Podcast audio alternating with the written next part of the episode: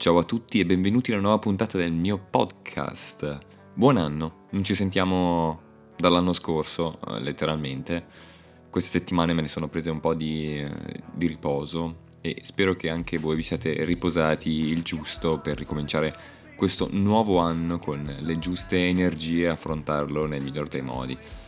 Alla fine è vero che cambiare l'anno non cambia, con, non cambia molto, cioè cambia soltanto la data, però non dobbiamo pensarla come, sempre, come se fosse un nuovo inizio, sempre darci, darci una chance in più per poter affrontare difficoltà, situazioni, obiettivi. Ecco, degli obiettivi, ognuno ha i propri personali, quindi spero che riuscirete a raggiungerli e sentirvi poi soddisfatti di quello che avete raggiunto. Il 13 gennaio sarà l'inizio del, delle pubblicazioni degli album. Ad ora Wikipedia non ha aggiornato nulla prima del 13 gennaio, però comunque manca, mancano pochi giorni, non credo che eh, aggiung- possa aggiungere qualcosa, qualche album eh, in uscita così in questi giorni, però beh, non si può mai dire, ci potrebbe essere sempre qualcosa di inaspettato.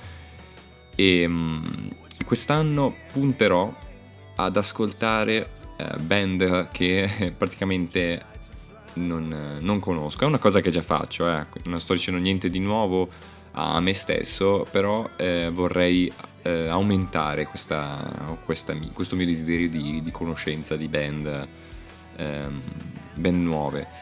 E se comunque il, il tempo, l'organizzazione di tutto quello che una persona deve fare lo può permettere, nel mio caso se riesco a permettermelo, vorrei approfondire molto di più la discografia di band note che conosco, di cui ascolto eh, magari, magari, canzoni perché mi piacciono, cioè approfondire la discografia di queste, di queste band. Eh, avevo iniziato tempo fa, avevo provato a, ad ascoltare la discografia dei Beatles, eh, mi ero fermato al terzo album probabilmente.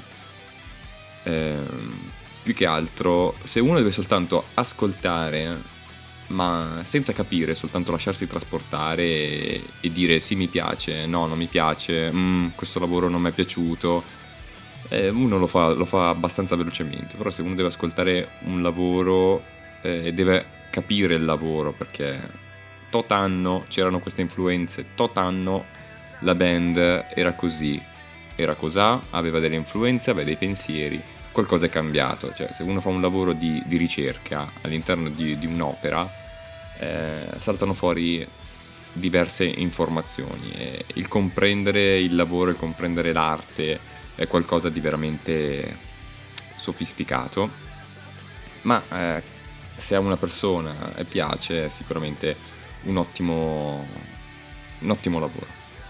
Ecco, poi amplifica la mente e scoprire cose nuove. Quindi io cercherò di, eh, di, fare il possibile ascoltare la discografia di qualche band che, di cui conosco ma che non ho mai approfondito.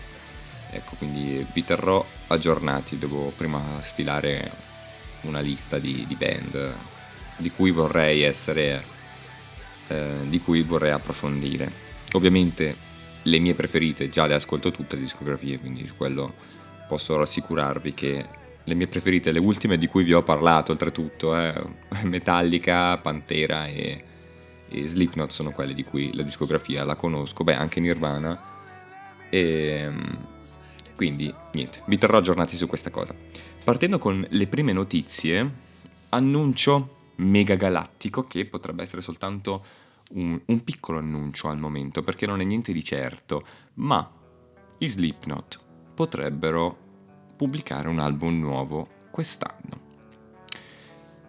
E adesso, adesso vi spiego. Praticamente c'è stata un'intervista a, a Sean Crahan, Crahan, credo che, o Cran, non so come pronunciarlo correttamente. Insomma, il clown della band. Hanno fatto un'intervista e, ehm, e ha detto che potrebbe uscire quest'anno un album chiamato Look, Out, Look Outside Your Window, eh, che è un album che è stato registrato nel 2008, ovvero eh, in pieno periodo All Is Gone. Ehm, lui leggo cosa, cosa ha detto. E, ehm, lui dice: È un lavoro straordinario, non sentirai mai Cory Taylor cantare come su quel disco, la musica e i testi. È una di quelle cose migliori che io abbia mai fatto in vita mia. Non l'abbiamo ancora pubblicato perché non volevamo che andasse in conflitto con le uscite degli altri album degli Slipknot. È un'opera d'arte che merita di avere il suo spazio. La bella notizia è che l'1 di aprile 2023 scadrà il contratto con la loro etichetta, la Roadrunner Records, e non è in programma nessun'altra pubblicazione nel breve termine. Immagino quindi che possa essere il momento adatto per far uscire quel disco. Quindi io spero che possa avvenire questa cosa, sentire un album nuovo, ma anche vecchio, perché registrato così vent'anni fa, quasi, meno di vent'anni fa, 15 anni fa. Quindi con il sound, la cattiveria, eh, la profondità, diciamo, di Peace Gone in quegli anni in cui i Slipknot erano al, cioè, cacchio, nel pieno, nel, nel pieno, erano qualcosa di fantastico. E c'è curiosità, c'è curiosità. Se dovesse succedere, io credo che possa succedere come per l'ultimo album, uscire uh, da settembre in poi, ovviamente, anche perché non so a che punto sia davvero pronto l'album, potrebbe essere registrato ma non essere, potrebbe non essere comunque finalizzato alla pubblicazione, anche le, la tecnologia del 2008 eh, era in una maniera, adesso nell'era completamente digitale deve essere ricreato. Poi insomma non, non sono esperto di, di, mastering, di finalizzazione dei, dei, brani, degli album, quindi sto provando a ipotizzare. Però ci sarà ancora del lavoro da fare, dei ritocchi qua e là prima di farlo uscire. Io spero che, che, che possa avvenire questa cosa. Ma se non dovesse essere entro la fine di quest'anno, sicuramente per l'anno prossimo potrebbe essere anche pubblicato e spero che avvenga così, se no resteremo per sempre con un album mai ascoltato degli Slipknot e questo deve essere veramente, veramente triste, veramente triste. Seconda notizia. Eh, in questi giorni mi è apparso tra i consigliati di Apple Music eh, la band Sleep Token, eh, che ha pubblicato due singoli il primo si chiama Chokehold e il secondo si chiama The Summing. Tradotti sono soffocamento e il riassunto.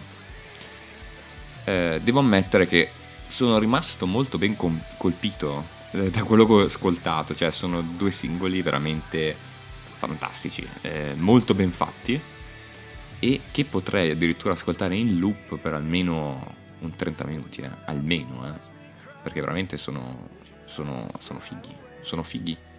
E, ricollegandomi al discorso che ho fatto in apertura, potrei sfruttare questa onda eh, di, di voglia di conoscenza per ascoltare ehm, questa band che non conosco, devo essere sincero, e quindi grazie a Apple Music per avermela fatta scoprire. E ehm, vorrei approfittare di questa cosa per ascoltarli. So che hanno pubblicato eh, due album, quindi posso sfruttare anche questa, questa cosa nel fatto che siamo ancora agli esordi e cercare di, di, scoprire una bella nuova che magari potrebbe anche piacermi in tutto nei suoi lavori quindi potrà appassionarmi.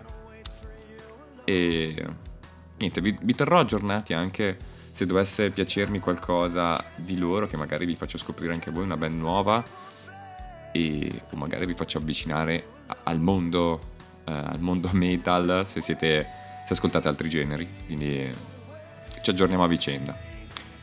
Eh, per oggi le notizie terminano qua. Ah, aggiungerei una cosa, collegandomi a, alle scorse puntate, che eh, i Metallica hanno suonato per la prima volta Lux Eterna dal vivo. Oltretutto iniziando con un fail epico dove partono a cannone, James è bello carico, parte a cannone a suonare questa canzone improvvisamente c'è un problema sulla batteria, quindi Lars deve subito interrompere dopo due secondi in cui erano partiti. Eh, è un peccato perché dici cazzo, la prima volta che la suoni dal vivo c'è già subito un problema, questo non ci voleva. Però mannaggia, cioè veramente il pezzo suona, suona di brutto, classico, ma spinge a bestia. Spinge a bestia. Spero che l'abbiate sentito, se non l'avete sentito correte a cercarlo perché è veramente tanta roba.